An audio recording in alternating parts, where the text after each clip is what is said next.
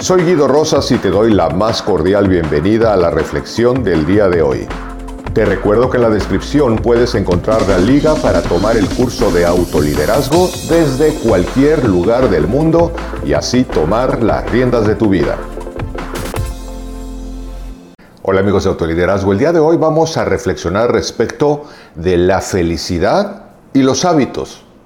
¿Es la felicidad un hábito? ¿Te lo habías preguntado alguna vez? Yo personalmente nunca en la vida he escuchado a alguien que diga, oye, qué ganas tengo de ser infeliz. ¿Alguna vez lo has escuchado tú? Pero aquí lo curioso es que muchas veces parece que hacemos muchas cosas para boicotear nuestra propia felicidad. Primero te propongo que antes de compartirte algunos puntos para ser más felices y disfrutar más en el aquí y en el ahora, describamos de una manera muy simple la felicidad. Para mí, la felicidad no tiene que ver con panderos y algarabías de carnaval. La felicidad es una tranquilidad, es un estado de paz, es un estado de aceptar lo que es con lo que realmente se puede o se tiene que fluir, negociar con lo que se tiene que negociar. Es decir, es una manera de vivir. Y esto es importante recalcarlo porque cuando comprendemos que no es un destino, podemos comprender que la felicidad no está lejos, no está en otro año, no está en el futuro, está en la oportunidad que tienes el día de hoy de enfocar tus pensamientos y canalizar tus emociones de una manera adecuada. Si tú, por ejemplo, ves a un niño, un niño que no está lleno de prejuicios del ego y que simplemente está viviendo en el aquí y en el ahora, se da realmente el gusto de ser feliz con cosas muy simples, porque no está programado para llenarse de condiciones para ser feliz. No está condicionando a todo el mundo para que piensen como Él, para que tomen decisiones en lo que Él puede o no estar de acuerdo. Simple y llanamente, aunque pueda inconformarse con algo en un instante, al siguiente instante sigue siendo feliz. Y no necesita ni de abundancia financiera, ni de reconocimientos públicos, ni de grandes diplomas, porque simple y llanamente está viviendo en el presente, está disfrutando el aquí y el ahora. Si bien es cierto que la felicidad es una manera de vivir, también hay que entender que es un hábito. Recordemos que un hábito es algo que se repite ya inconscientemente y que es una manera de operar a la que nos hemos acostumbrado. Y hay gente que tiene el hábito de ser infeliz, pero ni siquiera se percata que tiene ese hábito. Y si tú le preguntas, ¿eres feliz? Te van a decir que sí. Sin embargo, si tú los escuchas, todo el tiempo se están quejando del clima, de la economía, de la pareja, de la familia. Entonces, parece una gran incongruencia entre lo que su boca dice de sí soy feliz y lo que demuestran todas sus expresiones adicionales y toda su manera de vivir. Un ejemplo extraordinario que yo tengo como experiencia de vida es una señora que acostumbraba a trabajar en mi casa hace muchos años, que yo siempre la veía feliz, a pesar de que era una mujer que tenía una hija con problemas de salud que tenía que resolver, a pesar de que tenía muchas limitaciones económicas, a pesar de toda una serie de circunstancias con su exmarido, siempre estaba feliz, porque tenía el hábito de buscar las cosas buenas de la vida y de afrontar lo que tenía que afrontar. ¿Qué estás haciendo tú el día de hoy para sacar partido realmente de la vida que tengas? No quiero decir que tu vida tenga que ser perfecta. Quiero decir que realmente tengas el enfoque de encontrar las cosas buenas y justamente esto es lo que te quiero invitar a reflexionar. En primer lugar, entender que la felicidad es una elección. Hay cosas que pueden no gustarnos en nuestra vida presente y ahí están. Los tres últimos años de la vida de mi madre fueron muy difíciles. Sin embargo, contándote algo personal, yo te diría que sabía que tenía dos opciones. Volverme víctima de la circunstancia y hablar eternamente con todo el mundo de lo que estaba yo pasando, o afrontar lo que no estaba en mis manos negociar para dar lo mejor posible en ese último periodo que todos vivimos en algún proceso de nuestra vida. Y así como es esta actitud, es la actitud de esta señora que te digo que trabajaba en mi casa, o es la actitud de un pequeñito, Es decir, yo elijo ser feliz.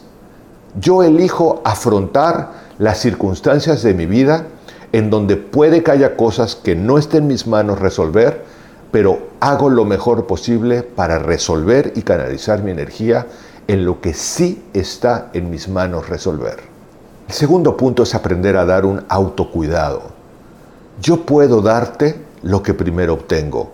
Siempre digo que si en mí radica ignorancia, radican malos sentimientos y hay pobreza, no te puedo dar evidentemente conocimiento, felicidad y riqueza. Entonces necesito cuidarme cotidianamente y cuidar mis pensamientos comprendiendo que vienen de una manera impulsiva y que a lo mejor tengo una serie de pensamientos de infelicidad, pero yo los puedo canalizar para realmente reenfocar y decir, no te pierdas en lo que no tienes o no te pierdas en las dificultades. Toma realmente la conciencia de lo que no está en tus manos resolver y enfócate en sacar el mayor provecho de lo que sí puedes hacer. Eso nos lleva a desafiar el pensamiento negativo automático. Está comprobado que el ser humano tiene una continuidad de pensamientos negativos que vienen de manera automática. Entonces hay que aprender a escucharnos más detectar que ahí está esa vocecita probablemente ya habituada a que te lleva todo el tiempo a ver el frijolito en el arroz, la piedrita en el camino, lo oscuro en lo claro, lo pobre en lo rico y siempre está buscando el pero para decir, ponte de lado. Yo elijo realmente afrontar lo que puedo elegir porque yo elijo ser feliz. Yo elijo estar en paz a pesar de las circunstancias y enfocarme realmente en generarme un mejor estado emocional que se va a ver vertido, por supuesto, en la gente con la que compartas tu vida. Eso te lleva a expresar gratitud. Agradezco lo que hoy tengo a pesar de lo que pueda no tener. Y bueno, en esta postura de agradecimiento puedo por supuesto trabajar y enfocarme para tener mejores cosas y construirme una vida mejor. Pero si lo estoy haciendo desde la gratitud, desde la aceptación, desde la comprensión de lo que es, entonces esto me permite tener una energía más saludable para realmente construir un mejor estado de ánimo, para construir un poquito de mejor vida cada día de mi vida. Si cada día te enfocas en sacar el mayor partido de un solo día y esto lo repites cada día, vas construyendo una vida de felicidad. Y así es el éxito, así es la plenitud, así son las relaciones y así viviendo un día al día, produciendo resultados maravillosos, se va construyendo una vida exitosa. El siguiente punto me encanta. Sonríe más. Hay gente que parece que le pagan por no sonreír. Y está comprobado que neurológicamente una persona que sonríe, evidentemente e indirectamente, le está dando a su cuerpo una sensación distinta que una persona que únicamente vive con el rostro duro.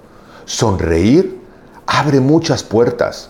Sonreír por nada, simplemente por encontrarte a alguien, por mirar a un niño que te voltea a ver, por llegar con un cajero en el supermercado. Sonreír y ser amable. Y si digo que abre muchas puertas, es porque también puedo comprobar o decirte que he comprobado en mi experiencia propia que sonreír cada día más hace que la gente incluso te regrese una sonrisa o un saludo de mucho mejor manera y que te traten mejor que cuando solamente pides y exiges las cosas porque crees que tienes derecho a ellas. El sonreír te lleva evidentemente también a disfrutar más porque estás predispuesto a agradecer, a sonreír y a disfrutar lo que realmente estás viviendo. Es un ejercicio constante Probablemente si no estás acostumbrado, al principio lo sientas un poco extraño, pero la práctica constante te hará un gran sonreidor. Y finalmente te propondría que comprendamos que no tenemos que ser perfectos. Estamos, estamos en una escuela continua. La vida es una escuela. Yo creo que vinimos a aprender, entre otras cosas, dos cosas fundamentales. amar, que de pronto parece que nos cuesta un poco de trabajo, para realmente comprender que amar no es una cuestión melosa, es incluso una cuestión práctica. Amar a nuestro cliente, a nuestra pareja, a nuestros hijos, a nuestros padres, a nuestros amigos, incluso amar, como dice Cartolé o como dice parte del budismo, a nuestro enemigo en el sentido de comprender compasivamente que están viviendo un proceso, no para ser permisivos, sino para comprender que están viviendo una historia de vida que a lo mejor es muy difícil para ellos y yo te amo a pesar de todo, independientemente de que no te permita que dañes mi vida. Y por supuesto, ser felices, pero ser felices por elección, porque verdaderamente yo digo, hoy elijo ser feliz a pesar de las circunstancias de mi vida, tomo lo mejor posible, fluyo con lo que no está en mis manos resolver para tomar lo que sí está en mis manos resolver y llevarlo a mejor destino. Entrénate a ser feliz. Desarrolla con práctica constante el hábito de la felicidad y disfruta de este juego que no sabemos cuánto tiempo va a durar. Te mando un cálido abrazo, me dará mucho gusto leer tus comentarios, bienvenidos como siempre y por supuesto espero que nos encontremos en la próxima reflexión. Hasta pronto. Te recuerdo que en la descripción puedes encontrar la liga para tomar el curso de autoliderazgo desde cualquier lugar del mundo y así tomar las riendas de tu vida.